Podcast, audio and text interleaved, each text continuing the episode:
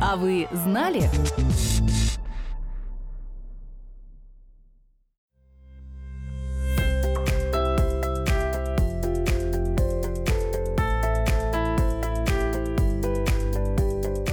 По опросу в ЦИОМ Фонда «Обнаженные сердца» и Ассоциации «Аутизм регионы» за 2021 год 59% россиян никогда не слышали об инклюзивном образовании.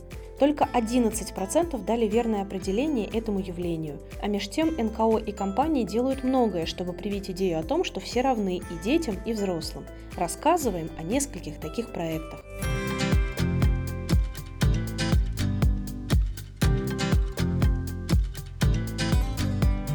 Совсем недавно, в середине мая, компания Mattel сообщила о новой коллекции всем известных кукол Барби.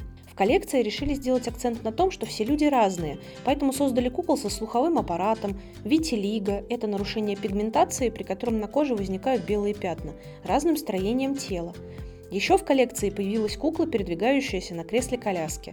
По мнению Лизы Макнайт, глобального директора Barbie Dolls, играя с куклами, не похожими на них, дети смогут понять ценности инклюзии.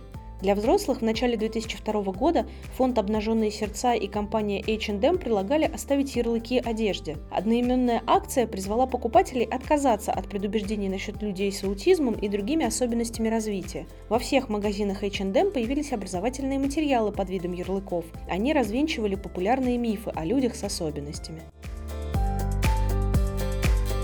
Еще для акции сделали онлайн-тест, чтобы любой человек мог проверить, насколько он свободен от этих стереотипов. Например, там спрашивают, может ли человек с церебральным параличом родить здоровых детей, испытывают ли люди с аутизмом серьезные трудности в обучении, и правда ли, что детям нельзя играть с ровесниками с синдромом Дауна, чтобы не перенять нехорошее поведение.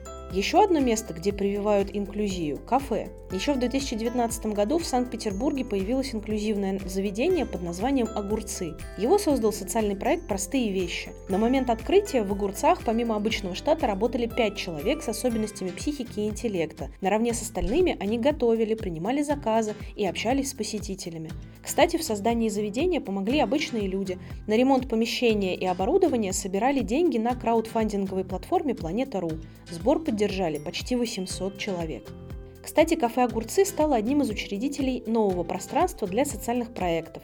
Оно называется «Нормальное место», открылось в Санкт-Петербурге в мае 2022 года. Сейчас пространство объединяет инклюзивные мастерские «Простые вещи», благотворительную организацию «Перспективы», благотворительный магазин «Спасибо», студию «Да» и фонд «Добрый город Петербург» как резидентов. Кроме того, там создали инклюзивную студию нормальных танцев.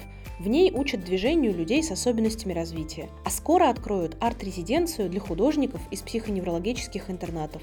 Еще один такой пример – инклюзивное поп-ап-кафе в Москве. Его открыли в марте 2022 года в помещении культурного центра Тверская, 15. Там по выходным работают люди из психоневрологических интернатов. Они варят кофе и готовят чай.